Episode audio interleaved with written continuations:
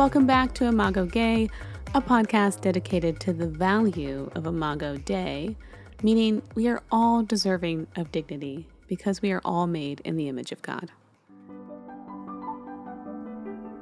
This week, I'm excited to be sharing this platform with Pastor Alicia Johnston, the author of the new book, The Bible and LGBTQ Adventist where she addresses queer theology and answers a number of questions about the Bible and what it has to say regarding LGBTQ persons, relationships, origins, and marriage.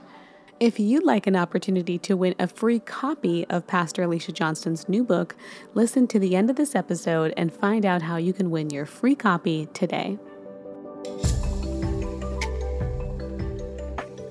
So maybe we can just start off with a little background. We'll focus on the book and the contents of the book, and maybe you can start with a little bit of background on kind of you getting interested in this topic.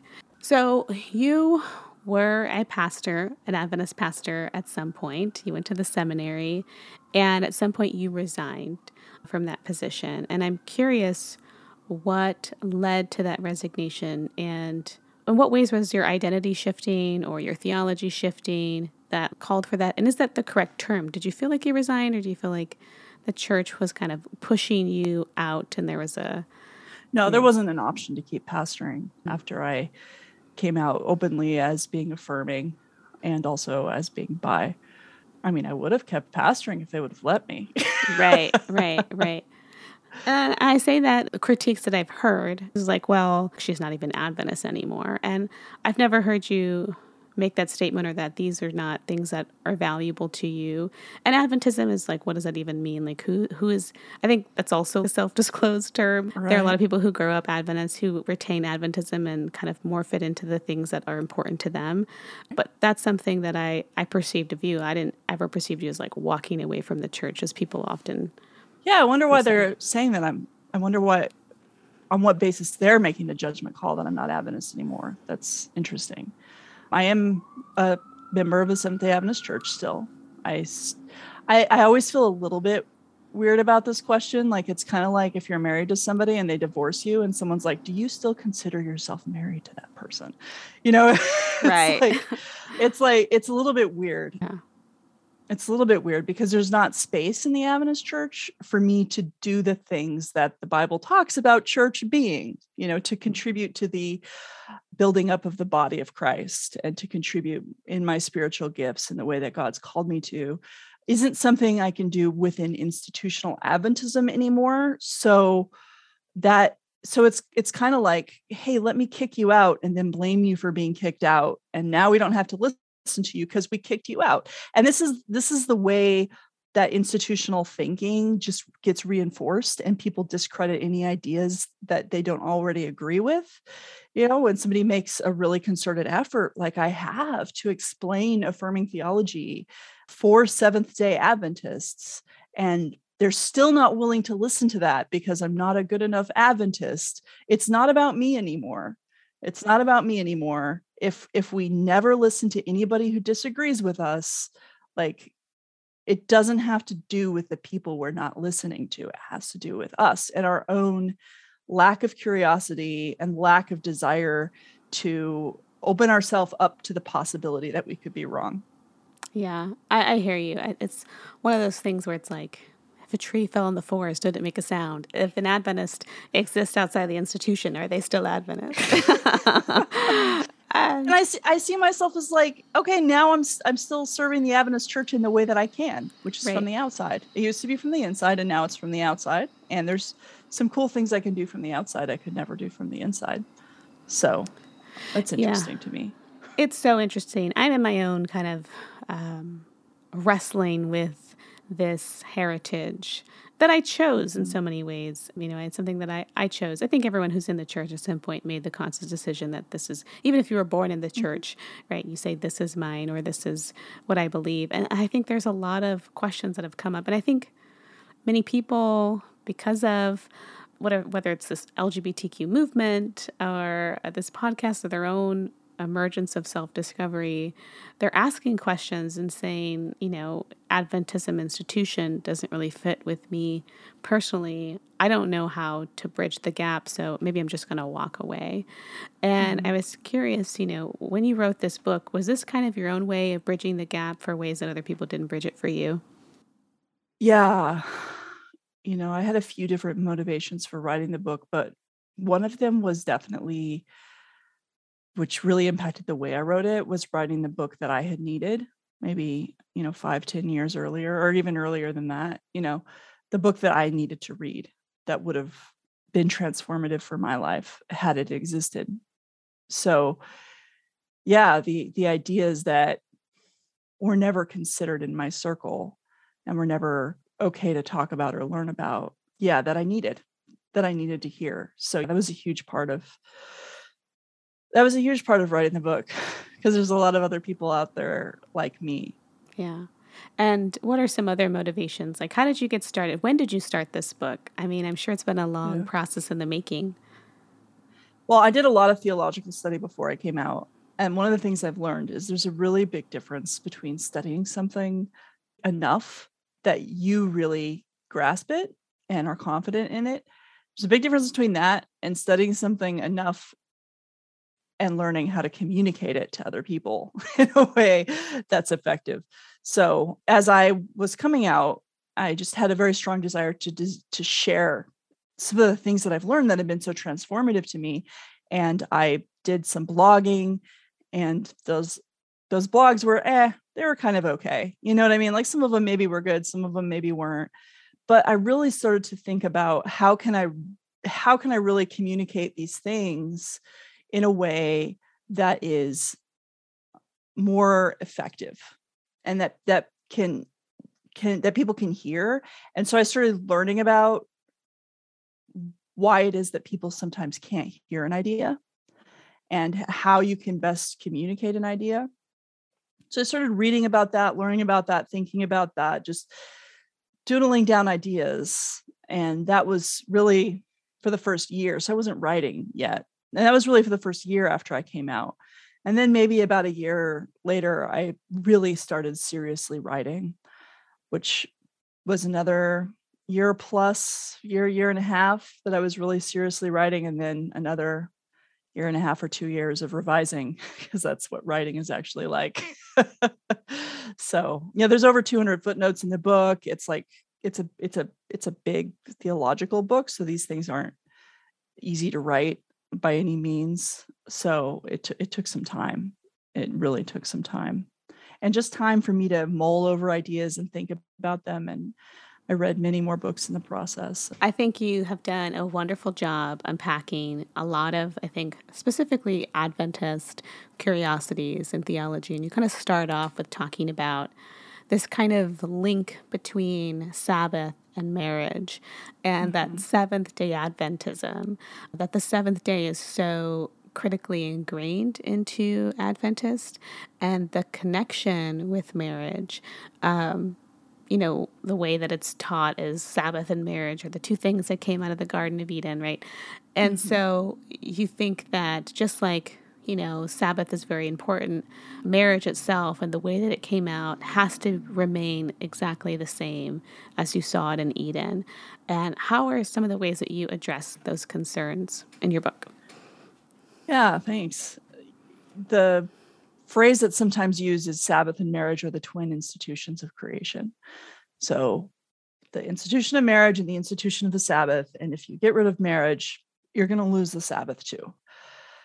I do think it's especially hypocritical with evangelicals who don't believe in a seventh day Sabbath, who actually were the ones to really pioneer some of this terminology about one man, one woman, and stuff like this. So, you know, Adventists have a concern because Sabbath is at the heart of our identity. So they think isn't affirming theology just throwing out Genesis 1 and 2 and just saying, ah, this just doesn't apply? And if we do that with marriage, why don't we do that with the Sabbath? So I what I'm advocating for is not throwing out Genesis 1 and 2, but actually paying really close attention to what it says.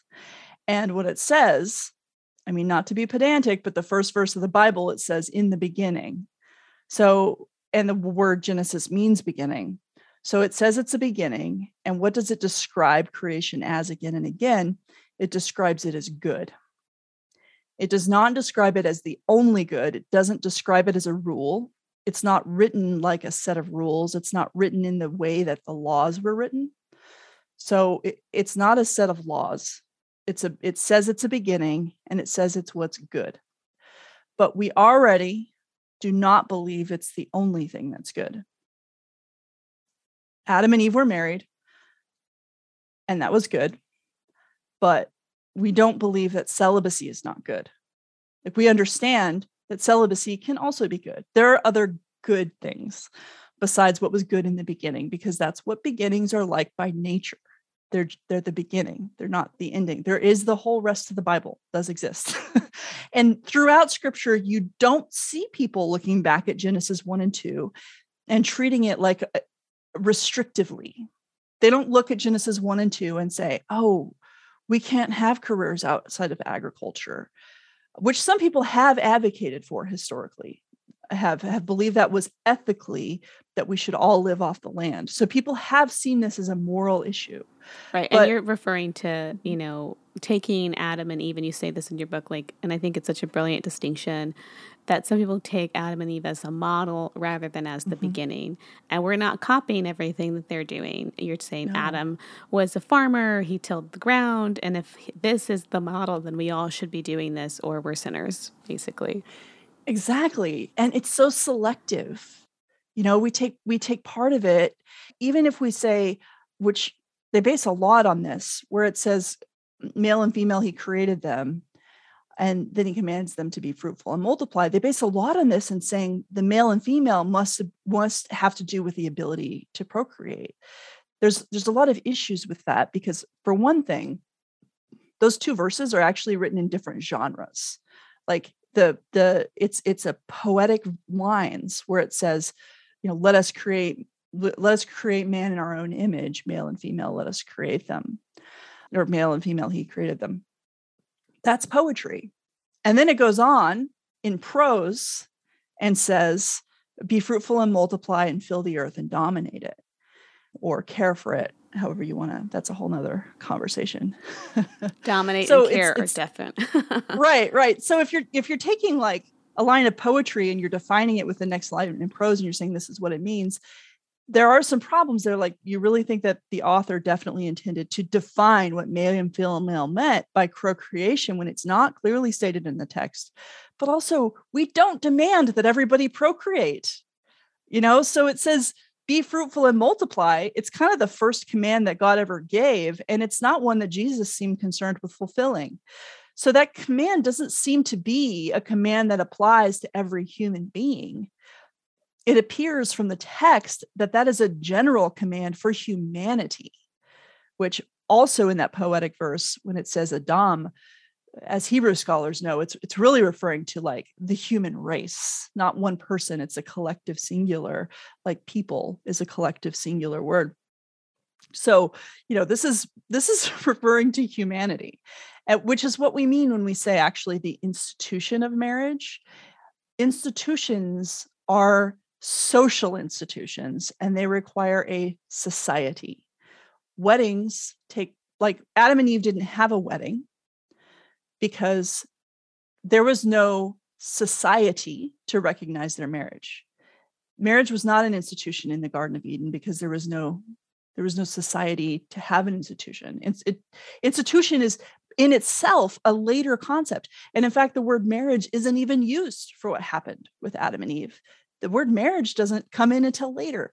So we're just, we're, I, I understand that it seems like a really simple thing that marriage was created in Eden, but actually, like, like that, that's a nice soundbite but it, it represents a lot of inconsistency in how we're looking at the text and what we're even understanding a social institution to be. Exactly. And just to jump in right there, I think something that you made me think of is, you know, to put the emphasis and the value on the male and female being together as a procreative act and that is itself what's good. It's like, well, you even look at stories of women in the Bible who were barren, or maybe their husbands were mm-hmm. barren and they were given taken the fall for it. But like, you know, the fact that they were not able to have children, God didn't look upon them and say, You sinner, or like this wasn't a punishment for some bad deed, or that this wasn't something that was wrong with them. I'm I'm 35. I do not have children. I probably never will. My time is quickly running out if I did have plans for that. And I just don't see it as something that was ever that, that I ever desired or something that was a big mm. uh, something that I needed to fulfill. And I don't feel like less of a woman or that God's displeasure because I'm not fitting into that role. So if we make marriage about having children alone, it really leaves out all of the other people who do life differently and mm-hmm. kind of cast judgment upon these alternative ways of being. Yeah, no, you're exactly right. And I'm going to suggest within that context that if we look at Genesis with the language that's in the text that says these things were created and they were good, not as restrictive things to say other things can't be good. These are the only, it doesn't say these are the only things that can ever be good. If we look at it that way, it it makes room for like the things that happen in the rest of the Bible. You know, it makes and it makes room for the reality of the lives we actually live. And we can read the text consistently that way. Like if you're using one rule for when Adam and Eve get married and a different rule for when they are told to work the land, when God tells them to work the land. If you're if you're using different rules for how you interpret it, like it has nothing to do with the Bible anymore. It's just like your ideas that you're projecting onto the Bible. So if if we if we think about it in these terms, like God made all these good things and they're going to keep being good. Like heterosexual marriage is going to keep being good. It's okay, guys. It's not going away. you know, the whole threat to marriage thing, which is just really hard sometimes to understand. Like, this is not saying that heterosexual marriage isn't good. You guys are okay. We just want you to see that we're okay too. Like, that's what this whole thing is about. So, yeah. And to connect that with, so now that we have that background, to connect back with the Sabbath, right? Which is kind of how we started. The Sabbath, incidentally, is not called good, it's called holy. It's the first thing that's ever called holy, which, if you've read Abraham Heschel's book on the Sabbath, it's just amazing. He talks about the Sabbath being a temple in time and an acknowledgement of the power of God, that God. God isn't just found in this place or that place. God has power over time itself. And that the first thing that God called holy wasn't a thing, it wasn't a place it wasn't a some place you could go visit and here's where god is and god's not in the other places. No it was like time itself. It's a really powerful idea. So the sabbath the seventh day is holy. God calls it holy. This is not actually a restriction on holy things happening on other days right? It, it isn't to say there's something on sabbath that you do that you can't do on every other day or any other day right? We we do the same things on other days sometimes that we do on sabbath. We have sermons we meet in the church we pray we sing all those sabbath things or we even rest and take time with god alone on days that aren't the seventh day sabbath like it's okay. And even in the old testament this concept went so far as other days actually being called sabbath. Like it went that far like that these annual feast days were called Sabbath. So so this this idea of like this kind of restrictive rule this is the only thing like it just doesn't hold water. And the other key distinction that's important to make is that the sabbath was made for everyone like all humanity. The seventh day sabbath is holy for everyone we enter into this holy time and and we acknowledge it or we don't. But marriage is not something that we think of as made for everybody. You know, the best example that we have for our lives is Jesus, who wasn't married. So, marriage, and I mean, especially in the New Testament where celibacy is really celebrated, marriage is not an institution that's for everyone. So, when you look at the text in this way, which I think is entirely consistent, how do you get to a restriction on same sex marriage from this text? I, I just don't see how you can get there because it's not restrictive of who can be married. it's not a it's not a model that we turn into a rule that we have to then emulate for the rest of our lives. Like that's just not that's just not what the text is. And so i don't think we can get to restriction. That's not to say oh it was definitely teaching that same-sex marriage is acceptable but it's definitely not teaching that it's not acceptable right. Uh, when we look at it a bit more closely you also you make this great point too in, in comparing to this idea of cities, right? That Cain was the first builder of cities. And you talk about how something that was once looked upon as maybe an evil, that there's like a progression of integration over time where the mm-hmm. city we end up in or the, the heavenly city is called a city, right? Could you talk a little bit about that? I think that's such a cool point. Yeah, if you just took the first few chapters, like the first nine chapters of Genesis, and you ask yourself, does the Bible teach that cities are morally acceptable? You might come to the conclusion that no, they're not okay. Because, uh, you know, especially if you're using this frame for understanding Genesis, because Adam and Eve lived kind of in the open air, you know, in this garden that they were cultivating. So they worked agriculturally, they lived in the open air. They they grew food from the ground. And so then you move on and you have cain and abel. And cain actually the first murderer you know the first sinner well second sinner i guess in the bible the first murderer in the bible and he murders abel and then after that he goes on to found the first city and in that city there's a greater differentiation of labor you have people who are musicians and, and make flutes and stuff. So you have this division of labor that happens for the first time. And it's all very evil. you know, created by the first murderer. They're kind of like this shunned people. And then it, it kind of culminates in the, the Tower of Babel. You know, this this this great kind of human achievement. Like they're not working the ground anymore at all. Now their their arrogance has grown as they've stepped away from the the vocation that God has given them and they're trying to build this huge tower so that they can be like God. And what does God do? Like God strikes it down and he like destroys this tower, right? So you you could see why just reading those chapters people could come to the conclusion like cities are pretty bad.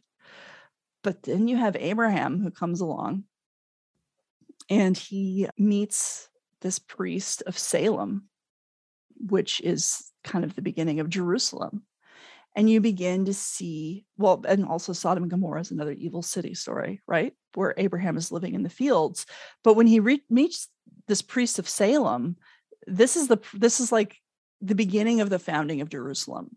And so Jerusalem becomes this promised city that now God is going to make cities a good now God's going to make a good city. And this even comes to the point of the new Jerusalem becoming like God's promise to God's people and the last chapters of revelation revelation being like the revelation like that that the new Jerusalem descending from the sky is the city of God with streets of gold and the lines of the city and the measurements of the city just show that it's good and that it's perfect and that it's just and that everyone is welcome here.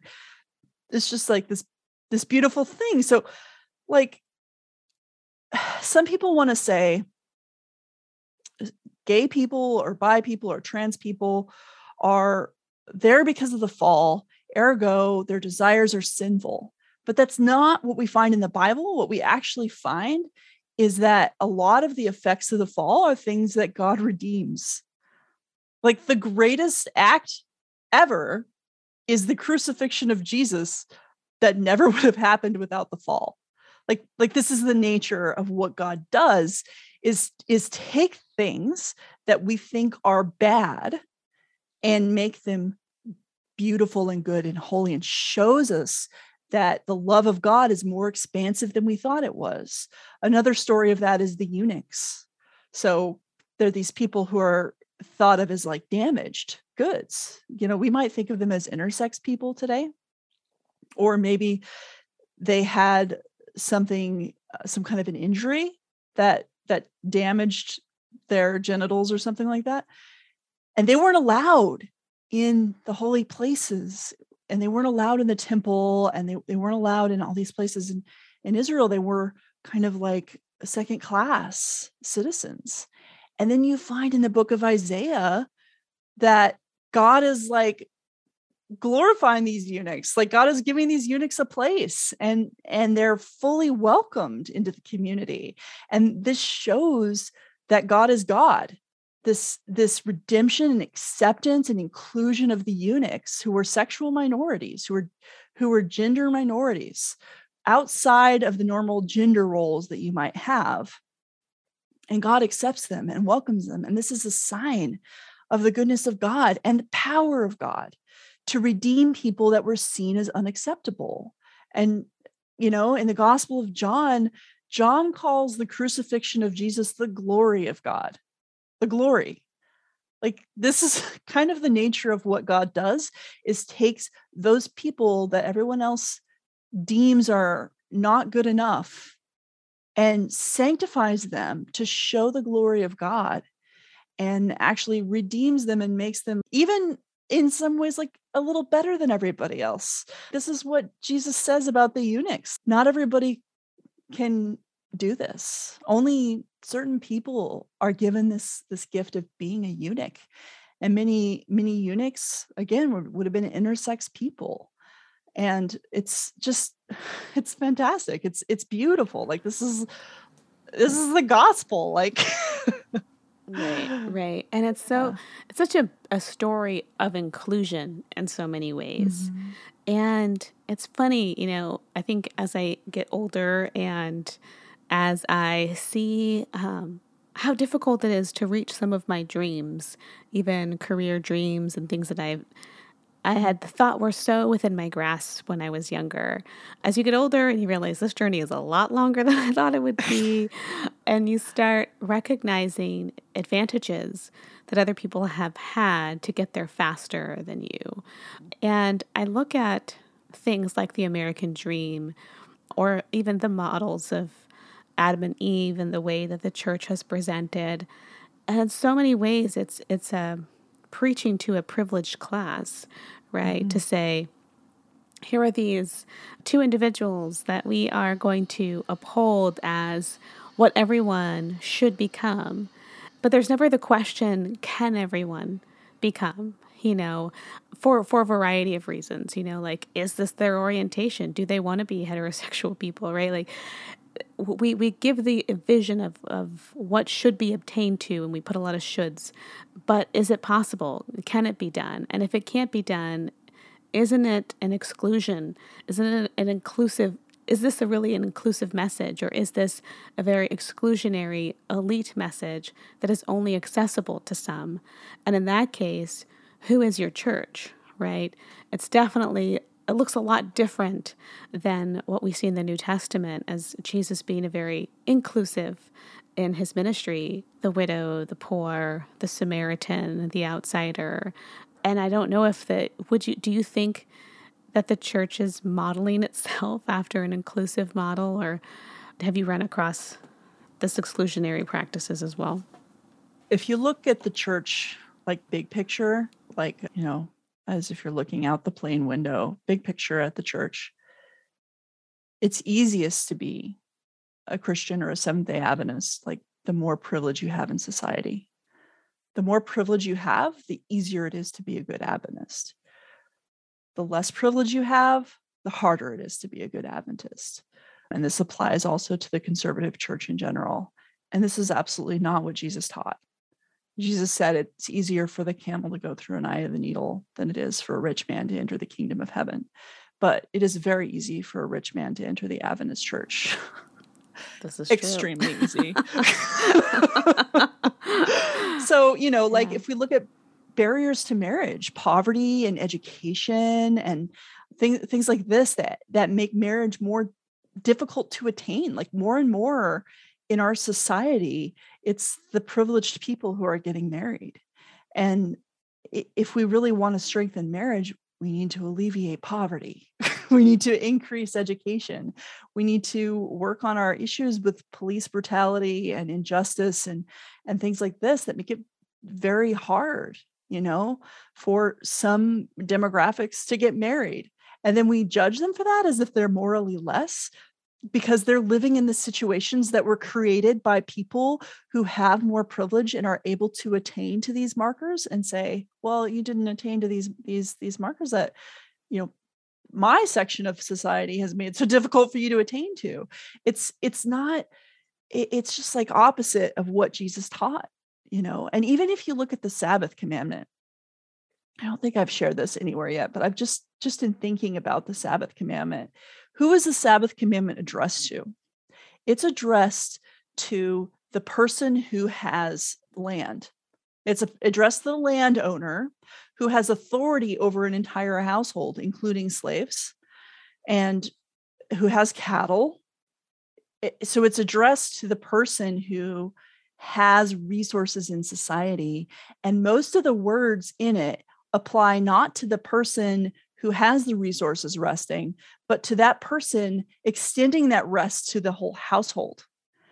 I have never once in my life heard of the Adventist church censoring someone for not extending the privilege of Sabbath to their employees.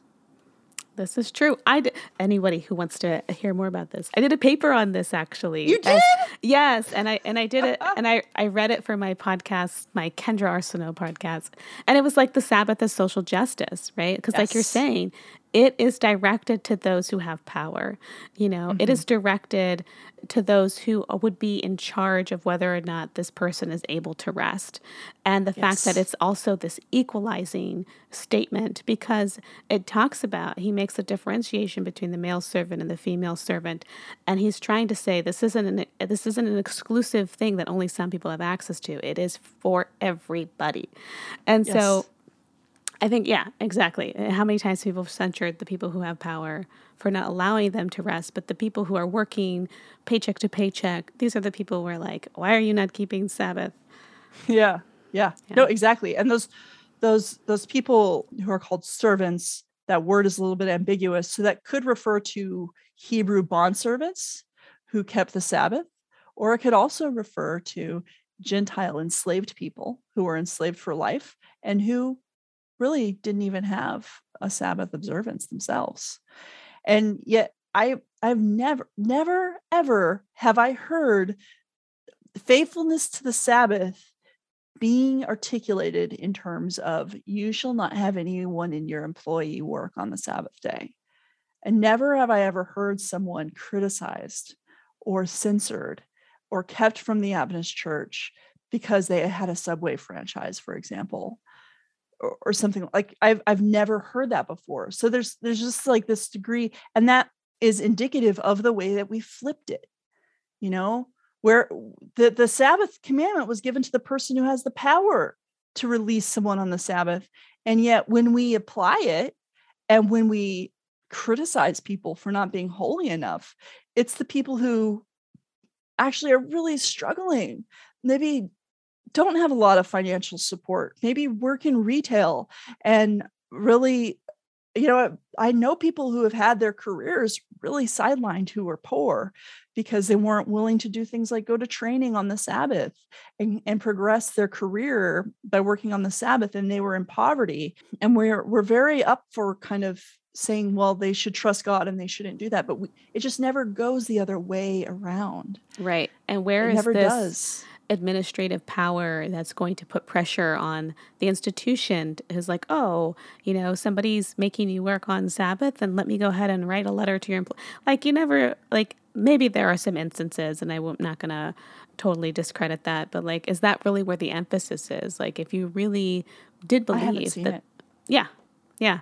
I haven't heard story. Maybe I heard a story somewhere in another country that happened 10 years ago, but like are mm. are you really supporting people and standing up to big industries who really, you know, are we critical of cheap labor and, and kind of what we have now, this kind of slave labor mm-hmm. in industries? Are we calling out big businesses who don't give their people a, a, a, working wage so they have to work seven days a week? Like, where is that type of advocacy? If we believe in this so much, it doesn't show, right? And what it comes down to is that the things that cause pain to middle class educated Adventists are not the things that we address. Those are not the things that we make an important part of our faith, particularly white middle class Adventists. So the, we, those are not the things that we make moral issues or an important part of our faith. And it, and it it's this big picture thing about what is God doing in the world what's the purpose of this whole thing? What were the teachings of the prophets? What are the teachings of jesus? And eh, in the heart of the soul of the gospel is that something that we as a church are carrying out. And i think that the answer is no. And what's a lot easier than dealing with that is coming down on people for cohabiting or getting divorced or being gay or or all the or or breaking the sabbath that's a lot easier to do than reckoning with our part in the world and society and bringing about the kind of justice that's called for by Jesus and the prophets and the scriptures.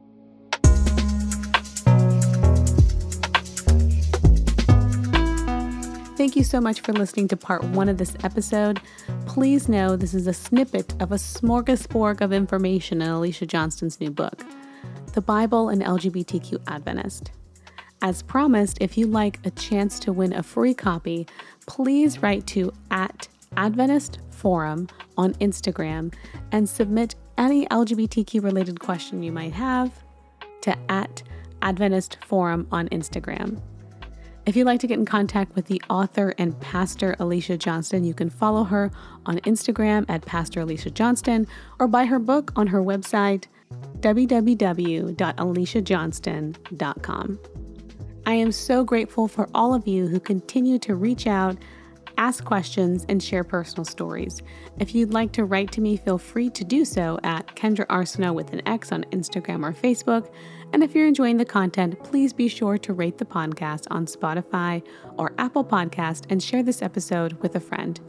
You can also follow our sponsors for today, Spectrum Magazine and SDA Kinship, and be sure to sign up for their newsletters where you will get the latest updates on queer news and happenings. This episode was created and engineered by yours truly, edited by Ari Bates, and sponsored by Spectrum Magazine and SDA Kinship International.